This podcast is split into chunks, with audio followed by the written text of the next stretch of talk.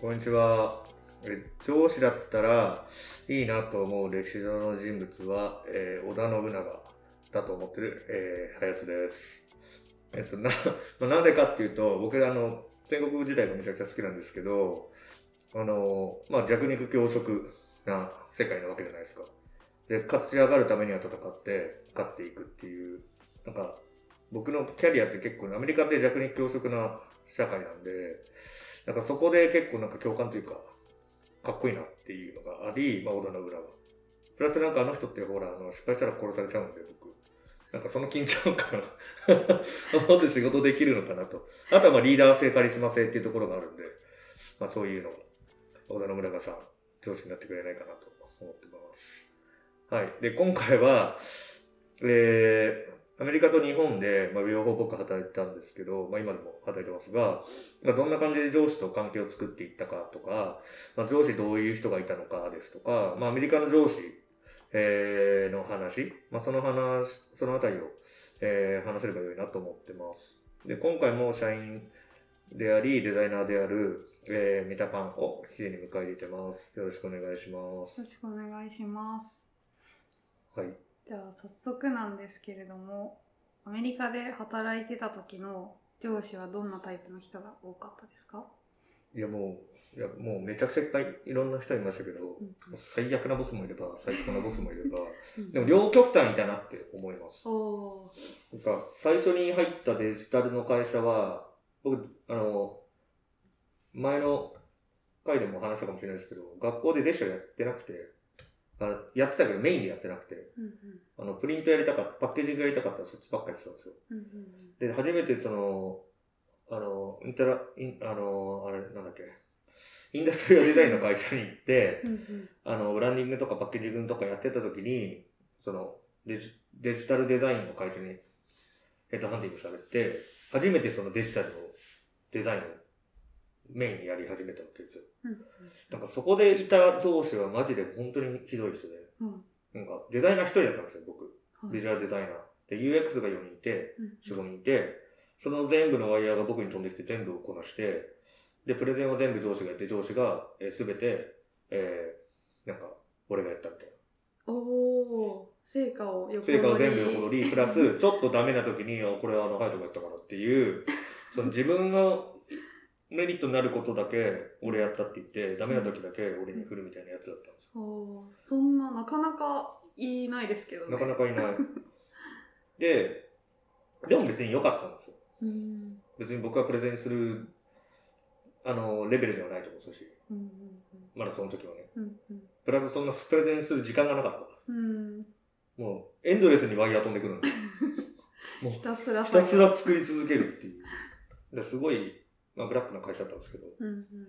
まあ、そういう人、まあ、あんまりその部下に対して親密に、あのー自分ごとのように考えてくれる人ではなかった。で、まあ、彼は彼のキャリアのことを考えてたんでしょうけど、うんまあ、だからそれも正解だとは思う。うんうんまあ、あとは、まあ、本当に自分の、僕のキャリアを市民考えてくれて、一緒に考えて一緒に気づいていこうみたいな人もいたし、うんうんうんうんあともう完全超法人みたいな人もいるし、ああもういろんな、いろんなタイプの上司にと当たりましたね。板倉さん的にはどのタイプの人が相性がいいなって思います僕法人ですね。あ完全に法人主義の上司が一番やりやすかった。もう好きなようにやってくれれば、あはいはい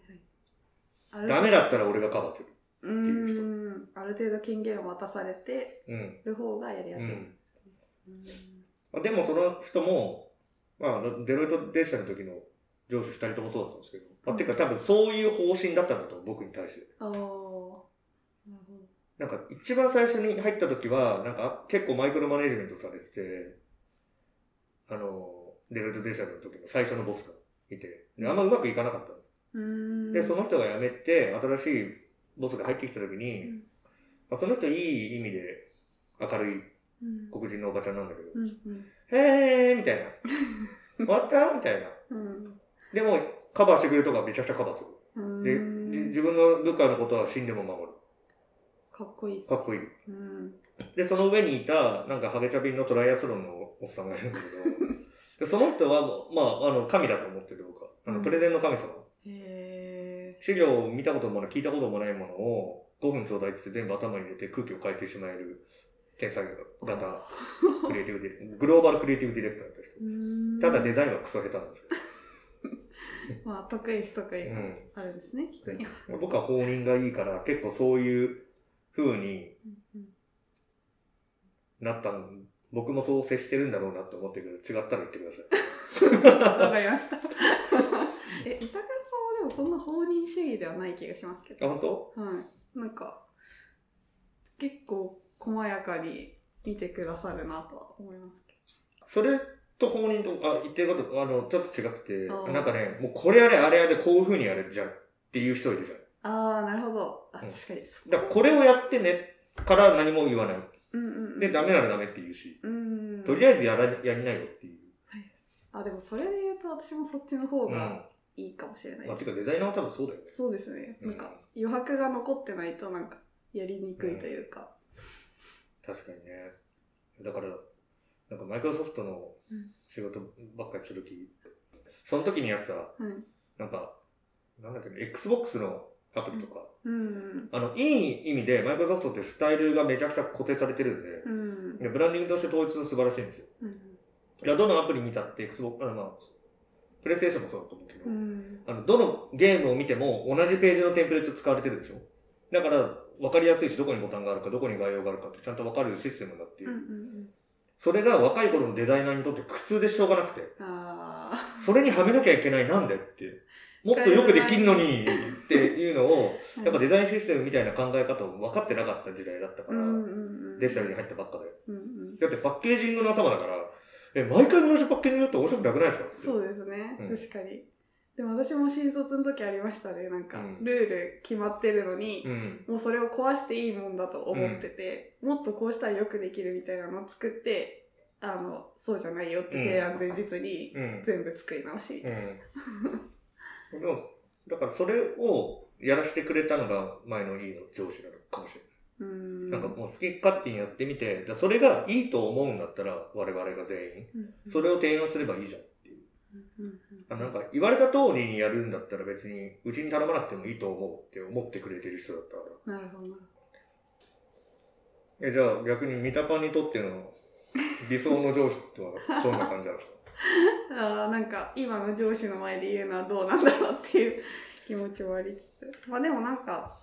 まあいろいろありますよね上司なんか相談乗ってくれる人とか、うんまあなんかいろいろあると思うんですけど、うん私的にはやっぱなんか仕事を楽しんでる人が一番理想の上司で なんあかー楽しむってその人それぞれで目標に向かって頑張ってる人とか、うん。まあ、なんかなんだかんだ言いながらポジティブに仕事してとか,、うんなんか好きを突き詰めてとかまあいろいろあると思うんですけど、うんうんまあ、なんかそういう人はやっぱついていきたくなるし尊敬できるなっていうふうに思ってて、じゃあ、頑張ります。 いや今ね、なんかすごくいいポイントだなと思ったのが、うんそれ日本少なくないと思った。ですあなんか、日本って年功序列っていうクソみたいなルールがある から、あの、うん良くない人でも、はいあの、悪く言えば成果を残さなくても、ある程度長くいれば上に上がるようなシステムなわけだよ、年功序列って。うんうんアメリカってありえないんですよ、それ。うん年功序列なんて。でも完全にないんですかいや、いる、そういう会社もあると思うんですあよ。ーもちろん。はいはいでも、なんかこういうコンサルとかデザインとかの会社に行くと、やっぱ実力主義なんで、うん結果出したものが上に上がってくっていうのが当たり前なんですようんだから査定とかでも、本当10年間いるベテランが、一番下のランクの人とかもいるし、うんもうずーっと、その、昇進しないみたいはいな。なんかそういうのが当たり前だから、やっぱね、上にいる人って、すごい人なの。うん憧れる必ずすし、やっぱど、ど何かしらのスキルが特化している人たちだごいし、うんうんなんか憧れとか、あの、リスペクトみたいなのがすごくある。うんでさっき言ってた、ミタパンが言ってたその理想の上司っていうのは多分、アメリカにはゴロゴロいるんだけど、うんうんうんあの、まあ、こんなこと言っていいかわかんないけど、 日本にいた時は僕はそんなことは感じなかった本当ですか私は人に恵まれてきたなと思ってあ、ま。ですはも素晴らしいですね。い。うん素晴らし い。うんでなんかデザイナーで言うと、やっぱその楽しく仕事をしてる人って作品もなんか、こう、人を引きつけるというか、いいものがやっぱできてるなっていうふうに思うんで、うん。より大事か なって。そうですね。うん仕事楽しむ姿勢か。なんか忘れてきた気がしますよ。今日、ね、ちょっと思い出させてくれたかもしれないですね。本当ですか。いや仕事は楽しいんですよ。僕仕事が一番人生で一番好きなんで。そうですよね。なんか趣味仕事だし。うん、言ってますもんね。またなんかね、仕事が好きであって、難しいですよね、これ。一個一個の仕事を本当に楽しめてるかってどうかわかんない。ああ、なんか作業的になってる部分ももちろんありますし。うんうんうん。ままああ、こんなことをね、あの、ミトパに話すのもどうかと思います。いやでも仕事はいろんな種類があるって。うん。まあそうですね。うん、まあ、なので、いい上司になっていきたいなとは思う、この2022年でした。まあもうすぐ終わるんでね、そうです来ね。年はいい上司になれるように頑張ります。来年の目標が決まりましそうですね。どういうことですか、それ。いい上司じゃないです。はい、た。いえいえ。ちょっとこの後、二人でワンオンワンしたいと思います。それでは、今回はこんなところで終わりたいと思います。はいまた次回をお楽しみに。ありがとうございました。ありがとうございました。